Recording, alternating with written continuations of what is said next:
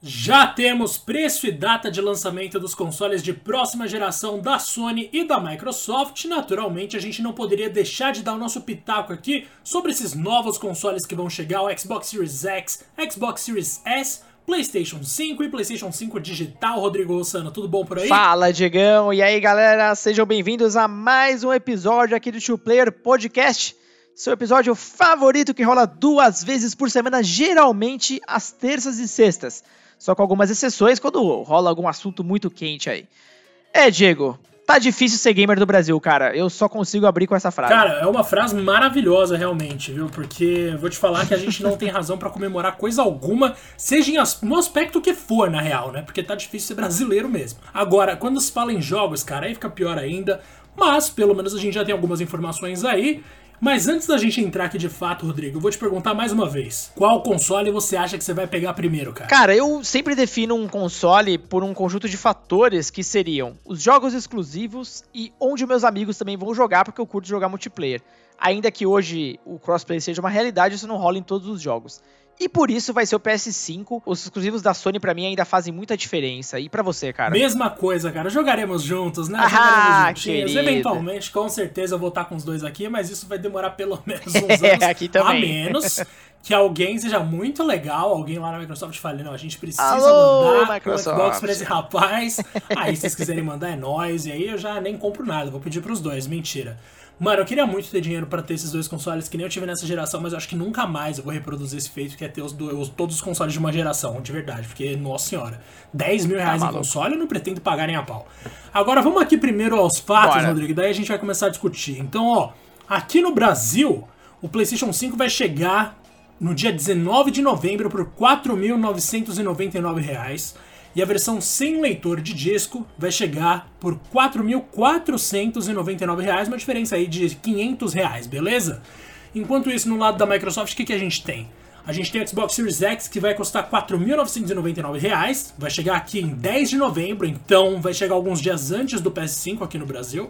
E o Xbox Series S vai chegar em R$ 2.999 a gente nem precisa discutir muito aqui sobre qual preço é mais atrativo, porque embora todos eles sejam um tanto chocantes, a gente tem uma vantagem clara aqui em termos de valor, né, Rodrigo? Em termos de grana investida para muita gente, o que faz muita diferença principalmente por aqui, que o Xbox Series S é de fato muito mais barato, cara. Mas será que isso, só essa informação de que o preço é muito menor, vai ser o bastante para que as pessoas decidam ir de Xbox Series S no começo da próxima geração? Eu tenho pensado bastante nisso. Cara, viu? se a gente for analisar o custo-benefício, realmente o Xbox Series X é a melhor opção uh, possível para você entrar na nova geração. Não só tem um preço um pouco mais convidativo, né? São, até comparando com a própria família Xbox, são dois mil reais de diferença. Uh, como também você tem o combo aí com o Game Pass. O Game Pass que hoje custa é, arredondando 30 reais por mês, né? Então você tem acesso a um catálogo com mais de 100 jogos, é uma coisa muito convidativa mesmo. Só que vale a gente lembrar, né, Diego? Uma, há uma diferença muito grande aí entre os modelos dos consoles, porque no lado da Microsoft, o Series S tem um hardware é, nitidamente inferior, né, a, ao seu irmão maior, enquanto no PS5 a única diferença fica mesmo pela ausência do drive de disco na versão digital. Por isso, a diferença de preço não é tão grande assim, e até por isso eu tenho visto uma movimentação da galera pegando realmente, optando mais pelo, pela versão em disco para ter a opção. Uh, mas a gente tem que levar em consideração muitas coisas, né, Diego? De lá para cá, o país mudou bastante, trocamos de presidente, a economia passou aí por uh, maus, maus bocados, e hoje, Diego, hoje, neste exato instante que a gente está gravando esse podcast, um dólar se converte em R$ 5,51. No dia 24 Por essas de setembro, e outras, hein, cara? Olha isso, velho. Exatamente, às 11h41 da noite. então, assim, por essas e outras, muita gente imaginava que os preços seriam, na verdade, piores, né? Muita gente cogitava 7 mil reais pra cima. O que não se concretizou, ainda bem, mas também não podemos comemorar, como você bem disse no começo. Ainda aqui, cara, é uma, tem uma curiosidade aqui, né? O PS4 quando ele foi lançado no Brasil, ele virou meme, era PS4 mil e tal, tal, tal. Hoje, se a gente for comparar a, a, moeda, a conversão, o PS4 na verdade estaria ainda mais caro, ou seja, o PS5 está saindo no valor um pouco mais interessante do que foi com o console anterior na época. Mas a gente sabe, né, cara? Falando de Brasil, falando das nossas condições, isso não quer dizer muita coisa. Cara, imagina, né? Se o negócio custa 5 mil e passa a custar. Aliás, se o negócio custa 4 e passa a custar 5, pra gente continua quase que igualmente inacessível. E claro, tem gente em situações ainda mais graves do que a minha e a sua, né, Rodrigo? Então a gente sabe que pra muita gente aí o negócio é simplesmente impensável. É, claro que agora que a gente trabalha com isso, pelo menos eu, quando era mais novo, já tinha mais ou menos essa noção. Quando eu era criança, era natural esperar pelo menos 3 anos para trocar de console. Isso eu tô falando baixo, assim. Então, quando saiu o PlayStation 2, se eu não me engano, eu tinha acabado de ganhar o PlayStation 1. Então, quando veio o PlayStation 3, eu tinha acabado de começar a me acostumar com o PlayStation 2. Era sempre muito atrasado, porque console é um negócio muito caro aqui. Hoje, mais velho, que eu trabalho com isso, eu vejo que eu tenho que ter os negócios, eu gasto dinheiro sem pensar duas vezes, sou bobo mesmo, mas aí, tipo, eu tenho uma justificativa. Outras pessoas não têm essa justificativa, outras pessoas compram porque é hobby. E mesmo com esses valores, a gente viu que na pré-venda, pelo menos do PS5 aqui no Brasil, o negócio esgotou. O que eu acho impressionante, para falar a verdade, porque assim, então é sinal de que muita gente que tem uma grana boa, ou que, sei lá, de repente não tá pensando muito e tá decidindo gastar dinheiro na roda aí e vai se ferrar depois. O ponto é, muita gente de fato decidiu encarar os 5 mil e foi de cabeça. Eu mesmo, a gente falou aqui mais de uma vez, a gente pensava que ia chegar no 7 e se chegasse no 5, se chegasse aqui custando 5 mil reais, a gente achava até dentro de algo. dentro de algo que fazia sentido. Olha o, Olha o que ponto a gente chegou, olha o nosso desespero para ter um novo console, cara. tipo, eu fico pensando, como assim que eu acho que 5 mil é aceitável? Em que momento da minha vida que eu passei a achar 5 mil um valor aceitável? Tipo, eu tive que guardar dinheiro por meses para conseguir juntar essa grana, que nem é tanta grana assim, considerando que, tipo, tem gente que economiza muito mais em menos tempo, sei lá. E eu fico impressionado, porque na real não era pra gente achar isso normal, né? Mas acontece que não tem outra saída. Véio. É, não tem, né? E a verdade é, os consoles eles sempre foram um, quase um artigo de luxo no Brasil, historicamente. A gente teve algumas reviravoltas aí, como o 360, que fez uma campanha espetacular e inaugurou uma nova era, na verdade, de jogos aqui no Brasil. Mas é, agora, mais do que nunca, virou realmente uma coisa quase elitista. É uma pena, né? É algo que a gente fala tão recorrente, os jogos têm alcançado cada vez mais pessoas, e não à toa, Diego, até por isso que a plataforma mobile cresce cada ano no Brasil, né? É a plataforma mais acessível. Isso porque a gente nem entrou no detalhe dos jogos, que não é a questão hoje do episódio. Mas se você for considerar todos os gastos para você ter uma diversão mínima ali, gente do céu, é muito dinheiro, cara. E falando nisso, Diego, vamos discutir um pouco a parte de custo-benefício, que é realmente uma palavrinha aí que o brasileiro gosta, né? e gosta muito. gosta Nossa muito, senhora, cara. A gente falou aqui os valores sugeridos pelas empresas. Ah, no caso da Sony, até a gente já consegue achar por valores até 500 reais mais barato, mesmo na versão com disco porque algumas empresas como Americanas e Kabum, entre outras, estão conseguindo fazer aí algumas ofertas interessantes, tem cashback e tudo mais. Já no caso da Microsoft, a gente não sabe ainda, porque infelizmente a Microsoft ainda não anunciou seus planos de pre-order aqui no país. Tava até conversando com você, né, Diego? Me, me surpreende. Afinal de contas, a Microsoft sempre teve uma presença historicamente mais interessante do que a Sony, falando de, de consoles, né? Mas não é o que está acontecendo agora. Mas falando então, voltando aqui no custo-benefício, né? Eu comentei rapidamente do combo de Game Pass, Xbox Series S, a Sony vem com a PlayStation Plus e outros serviços que ainda desconhecemos, vem aquela coletânea de jogos de PS4 para PS5. De um modo geral, Diego, se fosse tacar na lata assim, hoje o cara tivesse que decidir por esse aspecto, custo-benefício, qual é o modelo definitivo na sua opinião? É o Xbox Series S, mano. Mas tipo, eu não sei na real porque de novo, vai, vamos falar então entrar no debate de fato. Eu acho maravilhoso que a Microsoft conseguiu lançar um console, aliás, disponibilizar aí já o preço de um console que vai ser muito mais barato do que todos os outros mas como você falou mais cedo, ele quase não parece um console de nova geração. Eu não sei se a pessoa que tem um Xbox One X vai fazer questão de trocar para um Xbox Series S. Então, ao mesmo tempo em que parece uma alternativa mais interessante em termos de preço, quando a gente vai para pra pensar, no caso, na performance, realmente parece algo muito menos interessante. Porque é um console muito inferior, de certa forma, ao, a todos, aos seus concorrentes, né? No caso, ao PS5 e ao PS5 sem disco, que são os concorrentes diretos têm mais ou menos as mesmas configurações, aliás, exatamente as mesmas. Com a diferença do disco, que você já falou aqui mais cedo, em comparação com o Xbox Series X, também o Xbox Series S parece muito inferior. Então, ao mesmo tempo que parece uma, uma parada atraente, não parece que é um pouco uma enganação, assim, porque no fim das contas, você tá pegando um negócio que não tá muito além do que o Xbox One X já é hoje. Aliás, eu não sei nem se é inferior, na real. E beleza, mano, se as pessoas decidirem fazer isso, manda ver. Eu acho que muita gente vai acabar seguindo por esse caminho, porque querendo ou não, os novos jogos não vão sair todos para Xbox One. Vai ter jogo da, exclusivo da próxima geração e você vai precisar pelo menos de um Series S para rodar esses jogos. Agora, vou ser sincero com você, mano, eu não consigo imaginar grandes vantagens, pelo menos nesse começo, aliás, no longo prazo, de você ter um Series S. Se você vai gastar 3 mil no Series S, talvez valha mais a pena guardar mais um dinheiro e comprar um Series X depois, ou você guarda mais uma grana e compra algum da Sony depois, qualquer coisa do tipo. Aí, se eu for falar para você de cara aqui o que eu acho que realmente vai rolar no Brasil, com certeza o Series S vai sair na frente, mas eu chuto que a recepção não vai ser tão boa assim. E se eu tiver que chutar um segundo colocado, ou até um potencial primeiro colocado, para caso mais pessoas percebam que o Series S não é lá tão vantajoso quanto parece, seria o PS5 Pro, o PS5 sem disco. Mano, o PS5 sem disco é o que eu mais tô pensando em pegar. Eu confesso que eu não fiz a minha pré-venda até agora, porque eu realmente tô precisando fazer muitas contas aqui.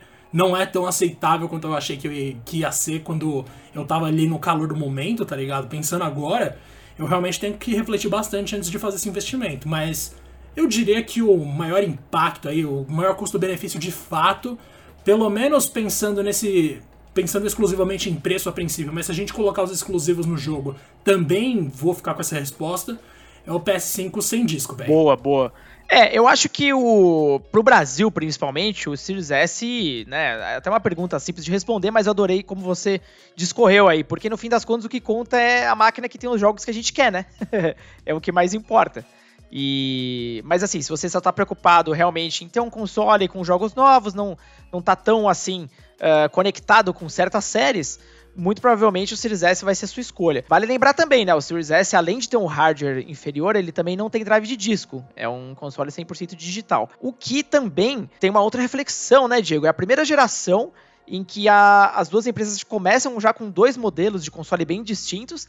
Antigamente, o comum era ter mais de um console cuja diferença única era o HD, né? O HD de 20 GB, 60 GB e tal, mas geralmente o resto do console era o mesmo.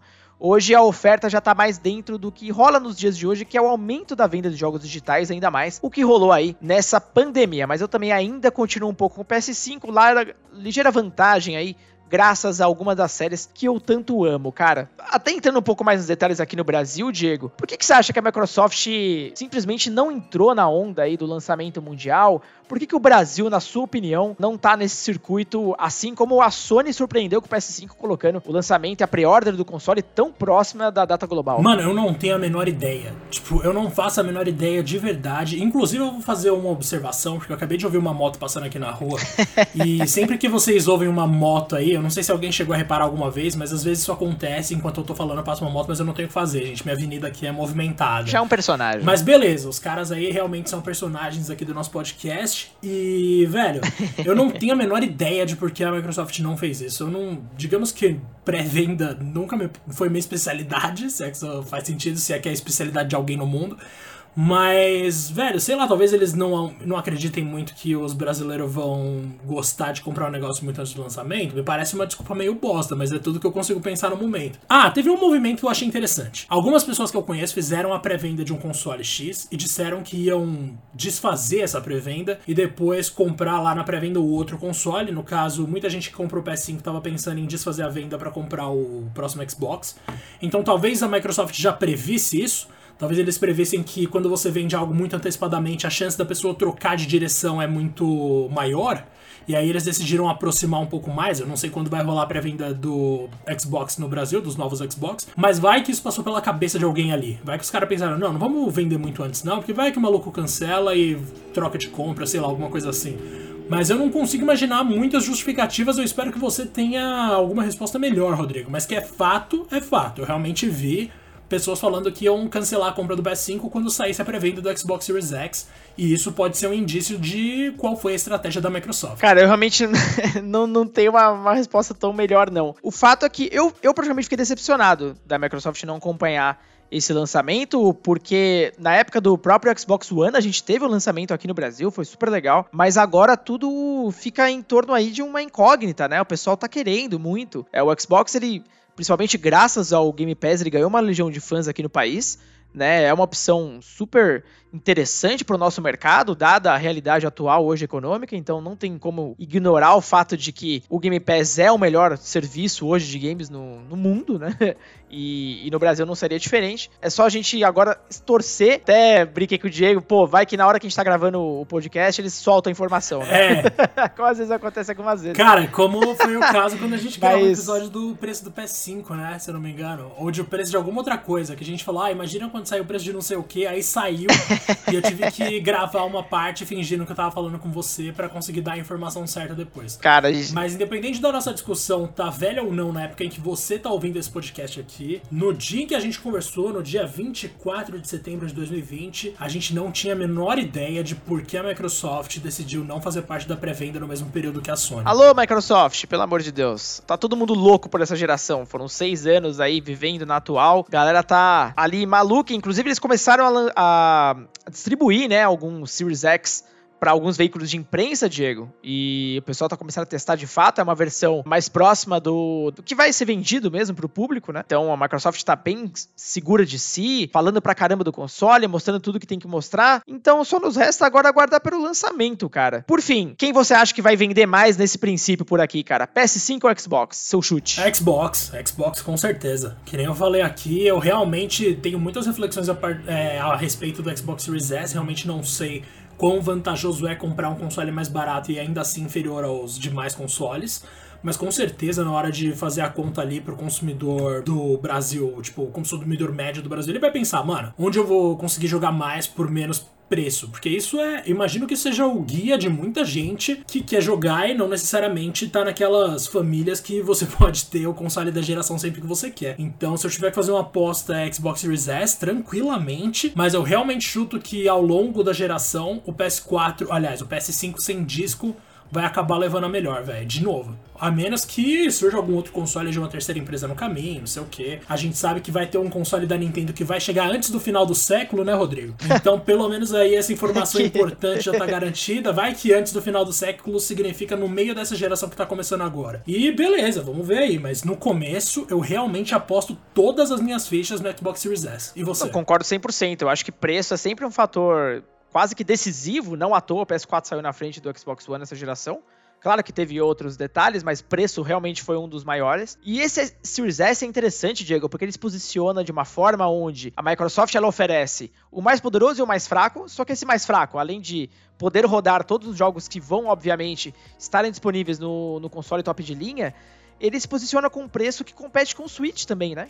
Então, não vamos deixar de lembrar aí que o Switch está nessa briga também. a briga não é exclusiva de Sony e Microsoft, então eu acho que a, a, Microsoft vai sim buscar um pouco do público ali. A aquisição desses, dessas séries de estúdios, como a gente abordou já nos episódios anteriores sobre Bethesda em especial, faz parte dessa estratégia, né? Então eles estão montando um império aí, até porque a Microsoft felizmente conseguiu mudar a mente das pessoas sobre a marca, né? Conseguiu reverter um pouco do dano que o One causou o One, o Kinect, toda aquela porcariada toda lá do começo.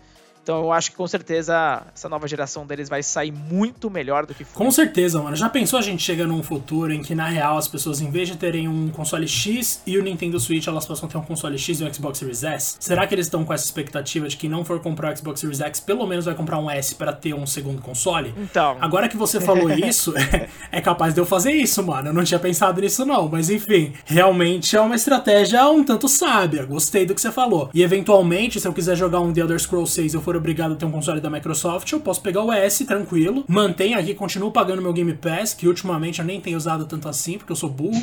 Mas, velho, realmente, do jeito que você colocou, me parece interessante. Rodrigo, acho que a gente conclui nosso debate aqui, cara. Eu acho que sim, Diegão. Discutimos o que era necessário discutir, pelo menos a princípio, né? Então, vamos torcer aí para a Microsoft do Brasil divulgar logo o que precisa divulgar para fechar com chave de ouro essa estreia. A gente ganhe, né, Diego? Acho que essa geração tem tudo para ser muito mais interessante, na minha opinião, do que foi PS4 e Xbox One. E o Wii U, Com certeza. quando começou. E aí depois virou Twitch, ainda bem, né? Ai, meu Deus. Se a gente considerar o Wii U como o surgimento da geração que a gente tá agora, essa já é a geração mais duradoura de todos os tempos, cara. Isso aí é curioso. E eu não sei se as gerações vão ficar cada vez maiores ou cada vez menores, mas o fato é que eu ainda via muito potencial nessa geração aqui. E, enfim, tô animado pra geração que tá vindo agora. Recomendações agora, Rodrigo. Ô, oh, meu Porque garoto. eu vou te falar que sempre é um momento em que a gente é pego quase que de surpresa aqui. mas eu vou falar a verdade aqui pra você, que eu tô jogando demais. Diga-me. O Final Fantasy XII The Zodiac Age. A Era do Zodíaco, né? Que é aquela versão que saiu, toda remasterizada, toda bonitona. E eu não consigo não recomendar, porque, puta, velho, eu tô jogando aqui sem parar. Assim, eu já joguei isso aqui algumas vezes, já joguei o 12 no passado, no caso. Mas o Zodiac Age eu peguei para começar pela primeira vez, embora eu já fosse dono de um há pelo menos dois anos, velho. Então eu compro jogos, eu coleciono jogos e eu não jogo. Esqueceu? Isso é problemático, tem muitas vezes que eu esqueço. Aí eu comecei a jogar, né? Vamos ver se é da hora mesmo tal. Deu uma saudadezinha daquele esquema, embora o jogo seja um tanto lento, né? Para os padrões atuais, mas tem uma velocidade vezes dois ali que ajuda bastante. Final Fantasy XII Zodiac Age é realmente uma parada brilhante, assim. Você fica impressionado. Não parece o mesmo jogo do PS2, mano. Parece outra coisa, velho. E de verdade, tô impressionadíssimo aqui, muito feliz com essa aquisição. E você, Rodrigo? Cara, eu ontem comecei a jogar um game por recomendação de um amigo meu, eu já tinha escutado muitas coisas boas sobre ele, que é o Spiritfarer. Ele tá disponível para tudo quanto é plataforma hoje em dia, né? E eu praticamente tô jogando no PS4. E basicamente você controla uma menina, ela é uma espírita, e ela tem um dever, né, de basicamente acompanhar alguns seres em seus últimos momentos de vida. É, é muito interessante, cara, toda a proposta. E você passa boa parte do, do jogo no seu barco, né? Você vai navegando pelo, por enfim, por um mapa enorme que você vai descobrindo, pegando recursos para desenvolver esse barco, cumprir missões dos personagens, enfim, fazer com que eles partam dessa vida da melhor forma possível. E recomendo demais. Lindíssimo jogo, uma trilha sonora maravilhosa e é um tipo de game que faz com que você jogue no seu tempo, sabe? Não tem nada de emergência, não é porradaria intensa, nada. É um jogo tranquilíssimo, lindíssimo, uma história muito gostosa. Recomendo demais, cara. Perfeito, cara. Muito bom. Realmente ouvi falar bastante desse jogo. Tô muito interessado, pretendo jogar. E muito obrigado, mano. Espero que a gente fique muito tempo aqui falando de coisas. E com essa nova geração aí é sucesso. Pô, valeuzão mesmo por mais um episódio, Diegão. É sempre, meu, um prazer do caramba falar de umas coisas que eu mais amo com, com um grande amigo como você. E pedir pro pessoal não se esquecer, né? Independentemente do agregador de podcast que você tá nos acompanhando, seja Spotify ou qualquer outro, não esqueça de seguir a gente para não perder nenhuma notificação de novo episódio, beleza? E também siga a gente lá nas redes sociais, é o Two Player Podcast 1. Porque alguém, filho da mãe, já pegou o True Player Podcast, mas é isso. A gente continua falando lá muito de games, reverberando, né, os episódios que a gente tem feito e criando um papo legal com a galera. Valeu, Diegão. Valeu, Rodrigo. Abraço pra todo mundo. Até mais. Alô!